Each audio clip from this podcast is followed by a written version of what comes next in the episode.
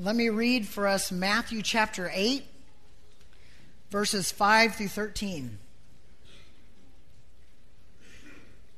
Matthew chapter 8, starting in verse 5 down through 13. We read the story of the faith of a centurion. So let me read for us. It says, when he, and the he there is Jesus, when Jesus entered Capernaum, a centurion came forward to him, appealing to him, Lord, my servant is lying paralyzed at home, suffering terribly. And he said to him, I will come and heal him.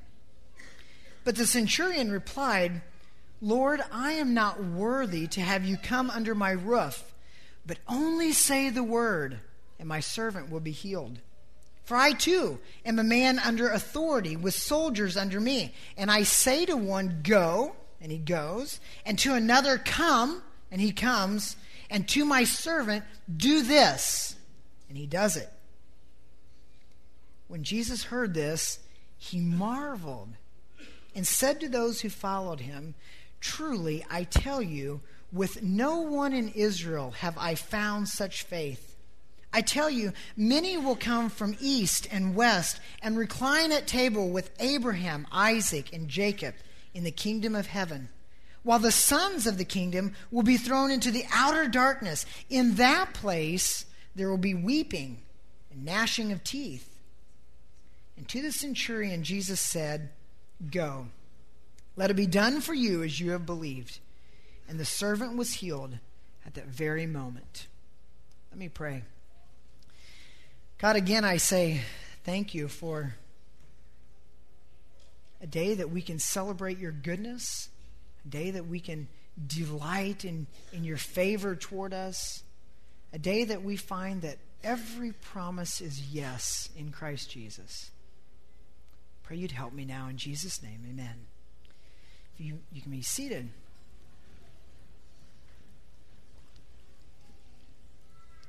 Since it's Father's Day, I thought we'd take a bit of a break, Sunday off from our study in 1 Corinthians, and look at the character of a man that caused Jesus to marvel. There's only two times in all of the New Testament where it says that Jesus marveled.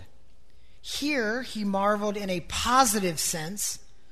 And in Mark chapter 6, he marveled in a negative sense. In Mark chapter 6, he went back to his hometown of Nazareth and he marveled over the people's unbelief.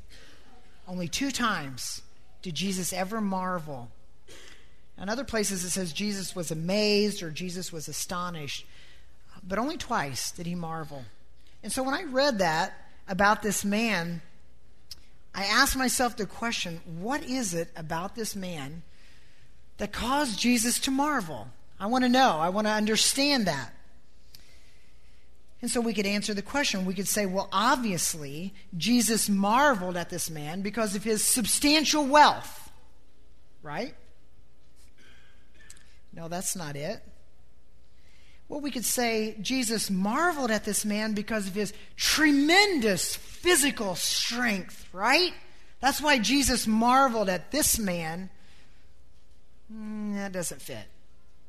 Well, we could say Jesus marveled at this man's power, this man's respect, this, this man's command over the people's attention. Maybe, maybe that's what Jesus marveled at.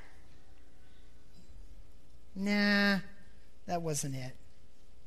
And by the way, this man had all of those things.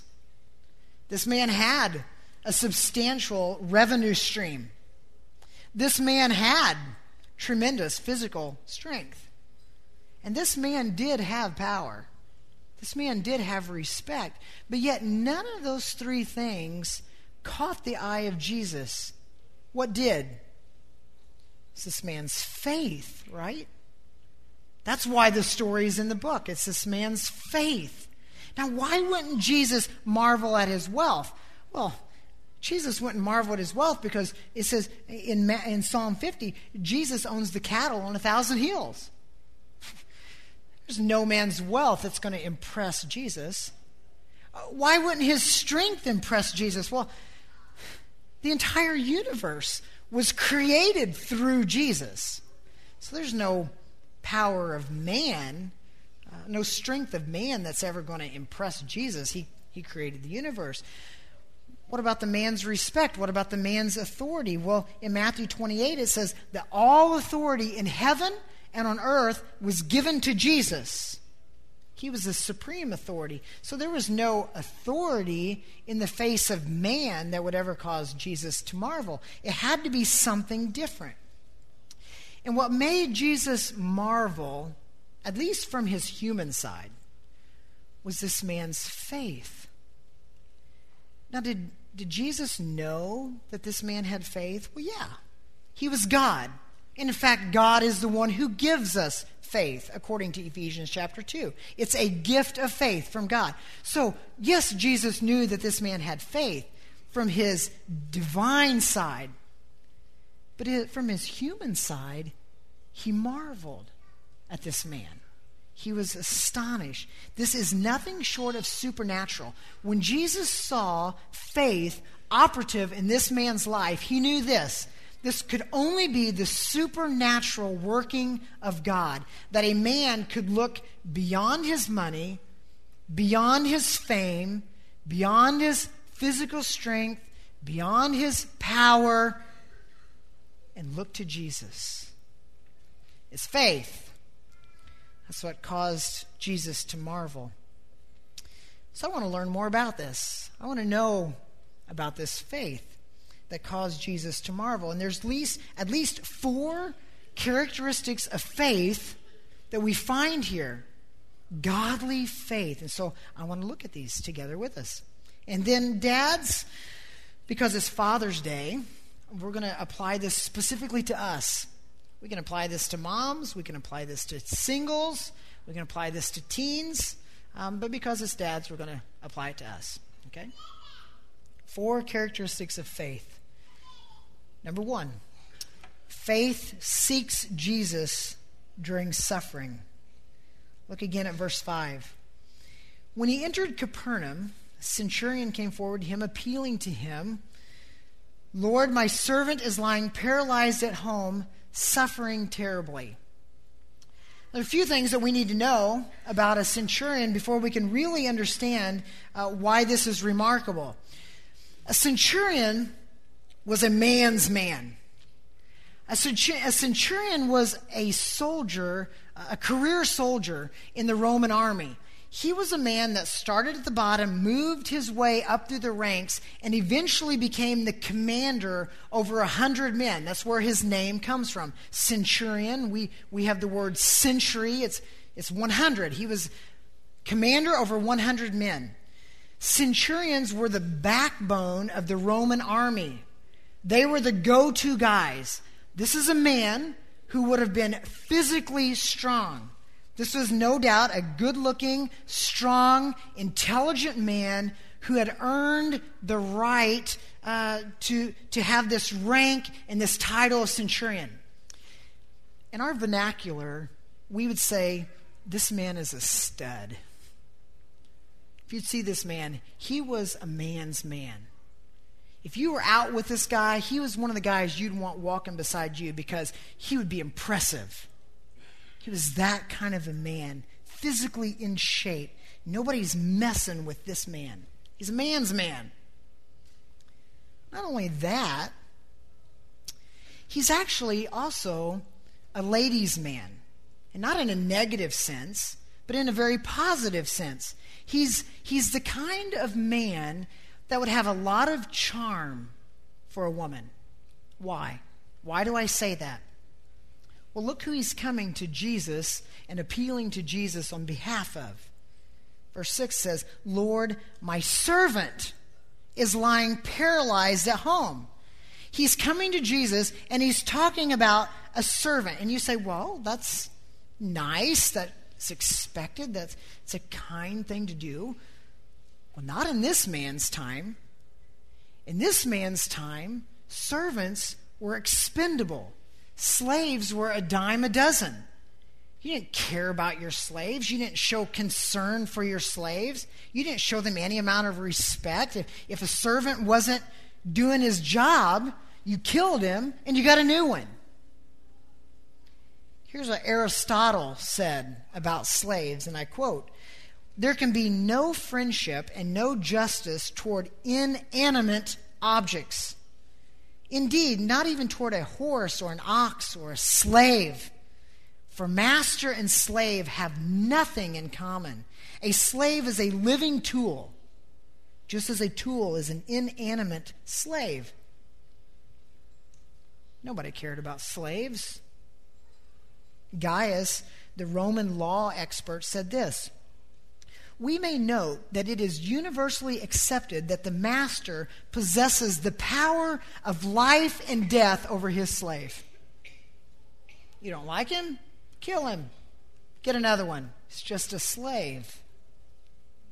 Varro, a Roman writer who wrote a lot about agriculture, he said this The only difference between a slave and a beast with a cart is that the slave talks. Only difference. So it's remarkable that this man would come to Jesus on the behalf of a slave. He was a kind, caring, compassionate, thoughtful, sensitive man. He was a ladies' man the kind that every woman would have loved to have by her side. He was a man's man, he was a lady's man. That's not it. There was another group of people that liked him. The third group of people that liked him were, believe it or not, the Jews. And Jews don't like Roman soldiers. Jews don't like Rome. But Jews like this guy. In Luke chapter 7, there's a parallel account of this story. And Luke picks up some more details that Matthew doesn't include. And Luke says this Luke says that this man gathered together some elders of the Jews and he sent them to Jesus to plead his case. And when the Jews come to Jesus, this is what they said they said, You need to do this for this man. Why? Well, they told Jesus, because he loves our nation and he built our tabernacle. He loves our nation and he contributed money to build our synagogue. This man apparently loved the Jews, loved the things about the Jews, and out of his substantial wealth and out of his revenue stream as a Roman centurion, he even gave money to the Jews in order that they could build their synagogue.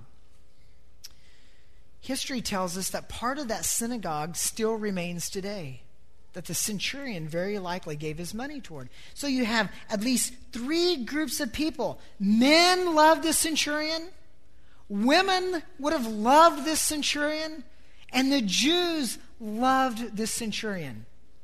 But here's the thing about faith that I want us to catch. When this man's servant was suffering, did he go to his man friends? Did he go to his lady friends? Did he go to his Jewish friends? Well, not ultimately, although he did send them to Jesus. Where does faith go when it's suffering? Straight to Jesus. He went to Jesus. He went to the source of power and strength. And he bypassed all these others. His faith compelled him to go to the one person that he knew could help. Why? Because faith seeks Jesus during suffering. Now, dads, I said I'm going to apply this to us, so let's think about this in terms of, of our day. Where do you go, dad, when you're suffering? Do you go to your bank account and see how much money it's going to take to get rid of this suffering? Are you like me and you, you go to Google and you find out how we can solve this problem of suffering? Faith goes straight to Jesus. Let me ask you something, dads.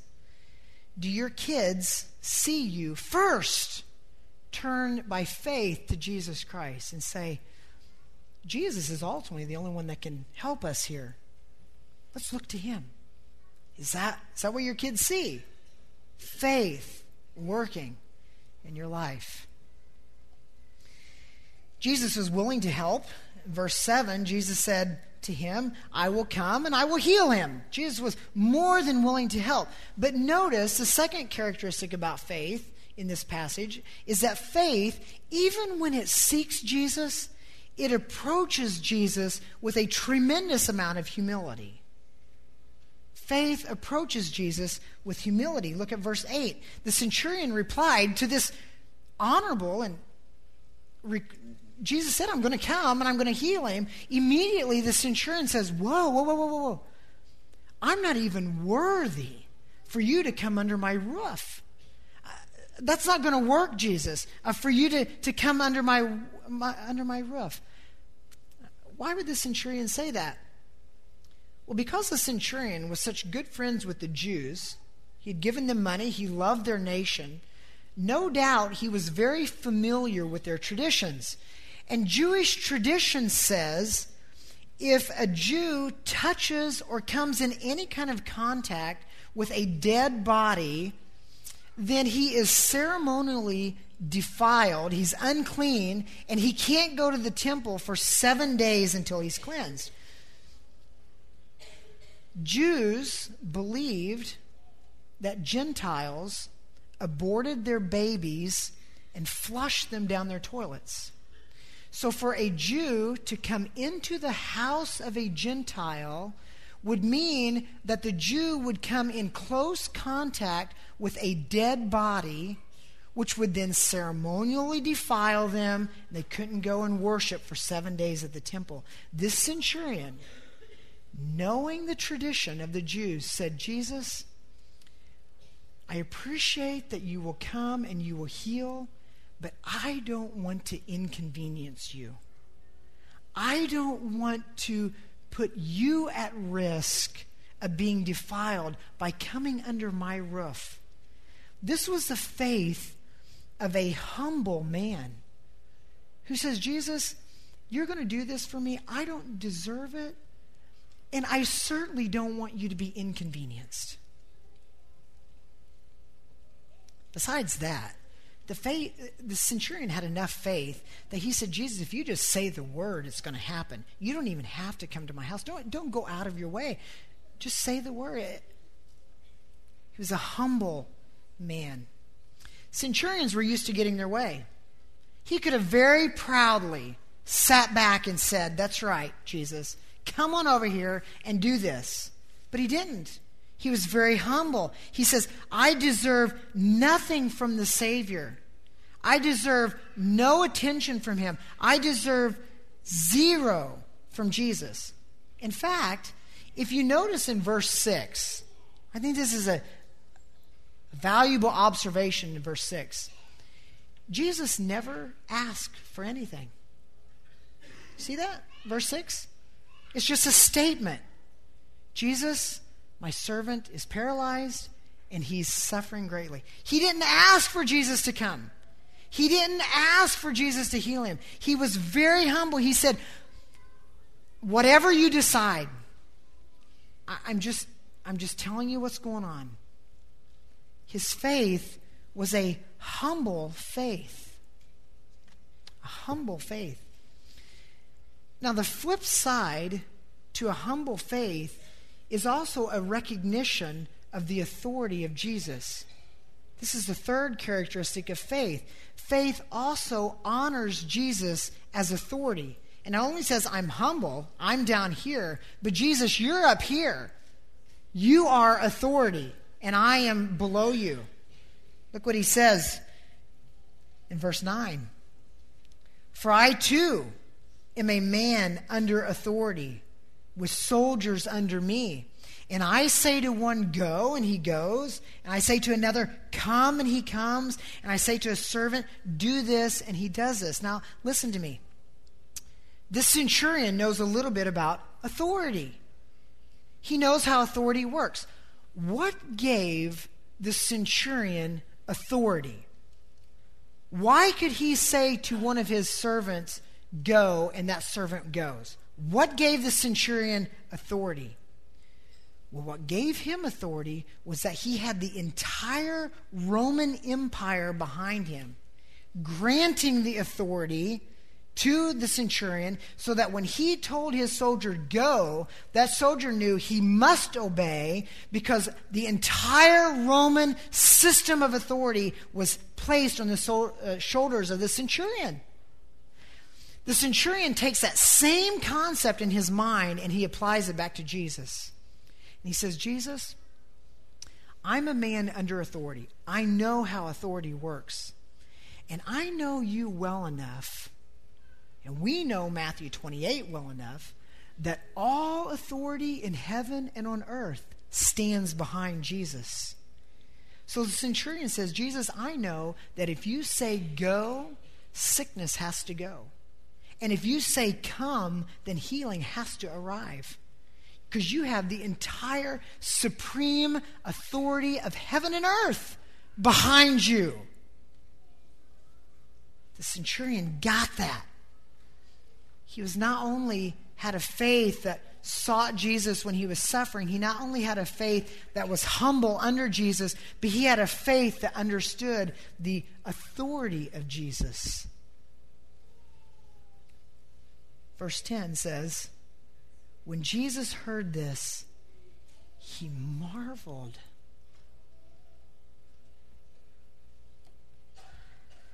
That to me is a beautiful verse. Jesus marveled at a man, a Gentile man at that, a man that recognized where his authority ended and where Christ superseded. Dads, let me ask you something. Is there a recognition in your life that Jesus ultimately has authority to do what you and I cannot do? Is there a humbling under the authority of Jesus Christ? You know, one of the, the famous sayings that we say is we say, I'm the king of my castle, right? Our castle is kind of tiny. There's a lot of things that our castles can't do. Dads, my question is this Do we realize that there is a place where our authority ends and Jesus' only begins? There's one area, guys, where I get a bit concerned when I think about this, and that is in how we raise our children. I am very fearful, hopefully in a godly way, that I don't raise my children to be little Pharisees. And here's what I mean by that I'm not a very big guy, but at this point, I'm still bigger than my kids. And by my physical strength, I can make my kids do things, right? I can make my kids go to church. I can make my kids sit down beside me. I can make my kids stand up when it's time to sing. I can make my kids be quiet. I can do all these things um, by my authority. But you know, there's one thing that I cannot do by my authority I cannot save my children. I have this fear that we will raise our kids to be Pharisees insomuch that as long as they don't act up in church, as long as they're good kids in school, as long as they get married and as long as they have a family, that we settle for this mentality of they're okay. But you know what? God doesn't look at the outward appearance, does he? Where does God look? At the heart, right? He looks at the heart. And so here's the question Dads, do we recognize the authority of Jesus in the sense that we are begging, begging at the feet of Jesus to save our children? We can set the stage. We can take them to church, and we should. We can do all of those things. But how often, dads, do we come to Jesus and say, I cannot do this? But you can and by faith trust in Jesus to do that that we cannot do. Because, dads, our kids are just like us. They're sinners at heart. They're sinners just like you and I. That's why Jesus died. That's why he bore the punishment. That's why he died on a cross. That's why he raised again in three days. That's why by faith we believe that he can do that which we cannot do. And so, guys, fathers, when we discipline our children, are we also holding out to them the gospel that says, Son, daughter, I want you to believe in Jesus Christ? And when they leave the room after we've disciplined them, do we beg Jesus, save their sick souls? Save them. Jesus marveled at the faith of this centurion. And part of it was because he recognized by his God given faith that only Jesus could save the sick physically and I'm applying it even spiritually. Is it any wonder Jesus marveled at that? Jesus had a point to make, and he sort of does a little mini sermon in the middle of this story. In verse 10, he marveled and he said to those who follow him, Truly, I tell you, with no one in Israel have I found this kind of faith. I tell you, many will come from the east and the west, and they'll recline at table with Abraham, Isaac, and Jacob, while the sons of the kingdom will be thrown into the outer darkness. Jesus takes just a moment to say there's going to be people coming from eastern nations and western nations. These are Gentiles coming in from pagan nations that have faith, they have God given faith, and they are going to enjoy that great banquet feast one day in heaven with me. But Jesus also says the very people who ought to enjoy it, the sons of Israel, those who by blood are children of Abraham, Isaac, and Jacob, those people, because they do not by faith believe, will be cast into outer darkness. What's he talking about there? He's talking about that they're going to go to hell someday, where there will be weeping and gnashing of teeth. Weeping that that inconsolable, never ending wretchedness, that utter, everlasting hopelessness that says in hell, God, you were just in putting me here, and yet I hate you for it all the more. Weeping, mental anguish. Add to that gnashing of teeth, like a, a grinding of teeth, if you will, excruciating pain pain that will never end. It's as if the body is always dying but never dead. We subscribe to this magazine. It's called World Magazine. I would encourage you to, to look into it.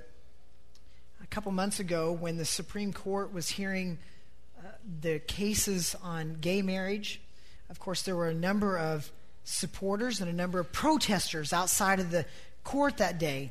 And in this magazine, there's a picture of a man. He's dressed head to toe in purple uh, fishnet stocking. Uh, he has these two little horns that he's attached to the top of his head. He has bright red lipstick on, and he's holding this sign, and the sign says, Hell is gonna be great.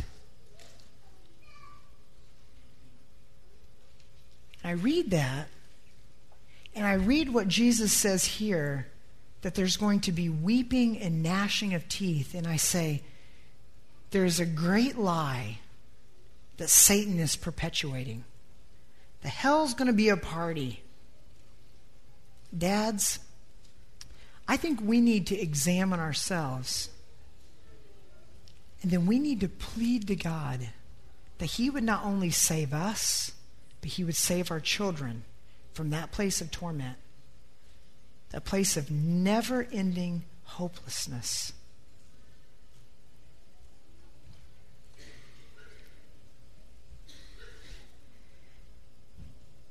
So faith seeks Jesus during suffering.